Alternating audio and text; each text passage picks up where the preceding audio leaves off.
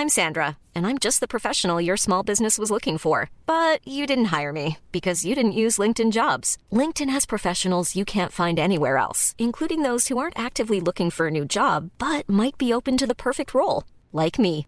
In a given month, over 70% of LinkedIn users don't visit other leading job sites. So if you're not looking on LinkedIn, you'll miss out on great candidates like Sandra. Start hiring professionals like a professional. Post your free job on linkedin.com/people today.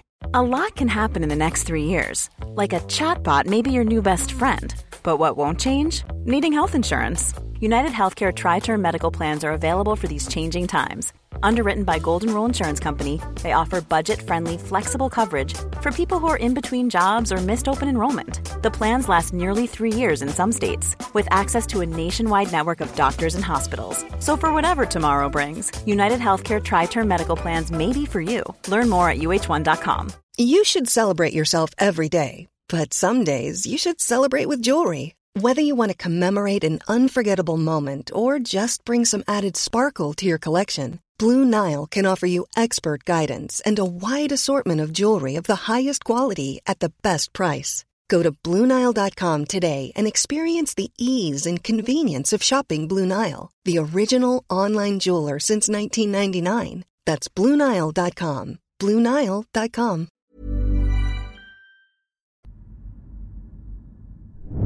Den 17 november 2018 steg den 27-årige amerikanen John Allen Chow i land på en ö som kallas för Norra Sentinel.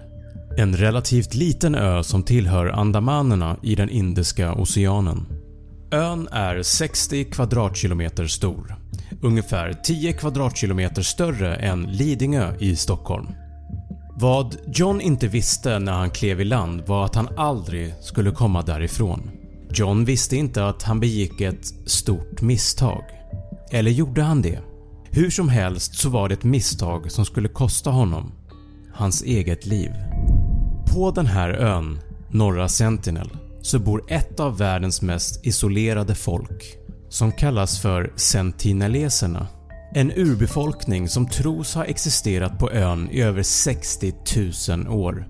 En urbefolkning som lever som jägare och samlare. De lever på frukt, djur som de kan fånga på ön, ägg från sköldpaddor eller fåglar och så fiskar de efter fisk. Av de bilder som man lyckats ta från flygplan eller satelliter av ön så ser man inga spår av jordbruk. Det finns heller inget som visar att de besitter kunskapen att göra upp eld. De lever helt enkelt ungefär som man gjorde på stenåldern. Vi vet heller inte exakt hur deras byar ser ut. Man har lyckats fånga ett fåtal bilder på de hyddor som sentineleserna bosätter sig i men som sagt så är det för lite information för att få en klar bild. De är också relativt korta med en medellängd på ungefär 165 cm. Inga tecken på övervikt, de har synliga muskler och mörk hud. De beväpnar sig med pilbågar, knivar och spjut. Ovälkomna besökare har fått smaka på en och annan pil och sentineleserna är extremt skickliga bågskyttar och tvekar inte att skydda sin stam. Man vet dock inte så mycket mer om dem. Varken om deras kultur eller språk då de är helt avskurna från omvärlden. De har ingen aning om vad sociala medier är, eller internet för den delen. De tror säkert att flygplan och helikoptrar är massiva fåglar, men det här kan vi endast spekulera om förstås. Man vet inte heller exakt hur många som bor på ön men det kan vara omkring 50 till 150 personer. Eller 400. Eller kanske endast ett 20-tal. Det går inte att säga. Det finns ingen som kan eller får åka dit för att räkna dem. En av anledningarna till att man inte får åka dit är för att sentineleserna har inte byggt upp något immunförsvar mot de sjukdomar som vi är immuna mot. Därav så kan en sjukdom leda till att hela stammen dör. Därför har den indiska regeringen beslutat att ingen ska ha någon kontakt med stammen. Den indiska kustbevakningen patrullerar området runt ön ibland och ser till att ingen båt kommer närmre än 9 km från ön. Vi kan endast betrakta dem på håll genom flygplan helikopter, båt eller genom satellitbilder som tagits på ön. Men även det är svårt eftersom hela ön är täckt av tjock skog. Det har gjorts en hel del försök att få kontakt med stammen genom åren. År 1967 gjorde den indiska regeringen ett försök som leddes av en indisk antropolog T.N. Pandit. En antropolog studerar sociala strukturer i mänskliga samhällen. De besökte ön och följde fotspår från stranden som ledde in i skogen. Fotspåren ledde till en plats där 18 stycken hyddor befann sig, men man såg ingenting av sentineleserna. Förmodligen så hade de gömt sig i skogen. Flera försök gjordes under flera år att kontakta dem, bland annat genom att man lämnade gåvor på stranden i form av kokosnötter, men tyvärr så ledde det ingenstans.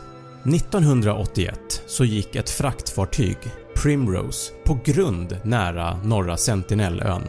Några dagar senare så kan några i besättningen se hur 50 stycken sentineleser kommer ut på stranden med pilbågar och spjut, redo att slåss. Vädret gjorde dock så att sentineleserna inte kunde närma sig båten. Besättningen på Primrose räddades med en helikopter en vecka senare. Den här båten går att se idag via satellitbild.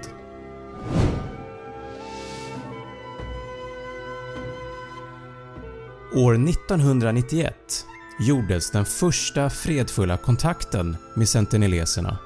De indiska antropologerna stod i vattnet nära stranden och hade med sig kokosnötter som gåvor.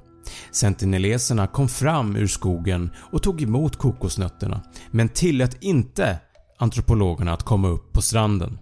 Ett till besök gjordes 1997 men därefter så beslutade man att inte störa sentineleserna mer. Sentineleserna överlevde till och med tsunamikatastrofen 2004. Tsunamin som dödade över 230 000 människor i ett flertal länder verkade inte ha påverkat sentineleserna så mycket.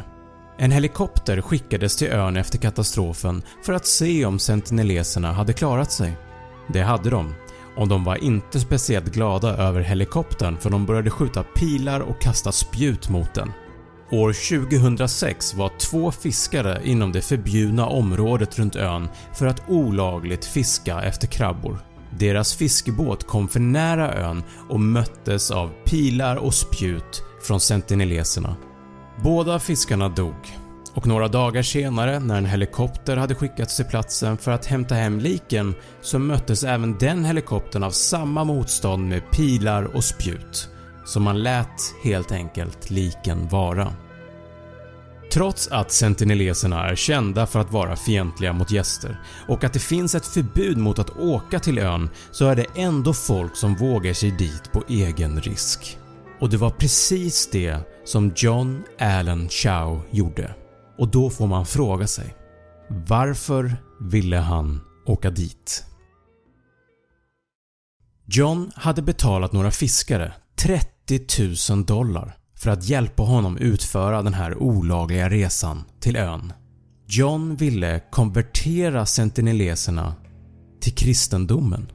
Han började sin resa den 15 november och fiskarna tog honom ungefär 500 meter från stranden till ön och de varnade honom att inte fortsätta längre än så. John satte sig i en kanot och paddlade iväg mot ön. Han kom tillbaka lite senare under dagen med sår efter pilar som hade skjutits mot honom. Förmodligen så hade han lyckats fly med sitt liv i behåll. Men han ville tillbaka. Så han åkte igen den 16 november. Sentineleserna blev nu mycket irriterade och förstörde hans kanot. John fick simma tillbaka till fiskebåten. Men han ville inte riktigt ge upp ännu. Han gjorde ett till försök den 17 november. Det var den sista gången någon såg honom vid liv. Det sista fiskarna såg av John var att sentineleserna begravde hans kropp på stranden. Norra Sentinellön kanske är och förblir en av de mest ostuderade öarna på vår jord. Men sentineleserna är dock väldigt tydliga. De vill inte ha någon kontakt med oss och de klarar sig fint på egen hand. Det kanske är bäst om vi låter dem vara i fred. Tack för att du har tittat.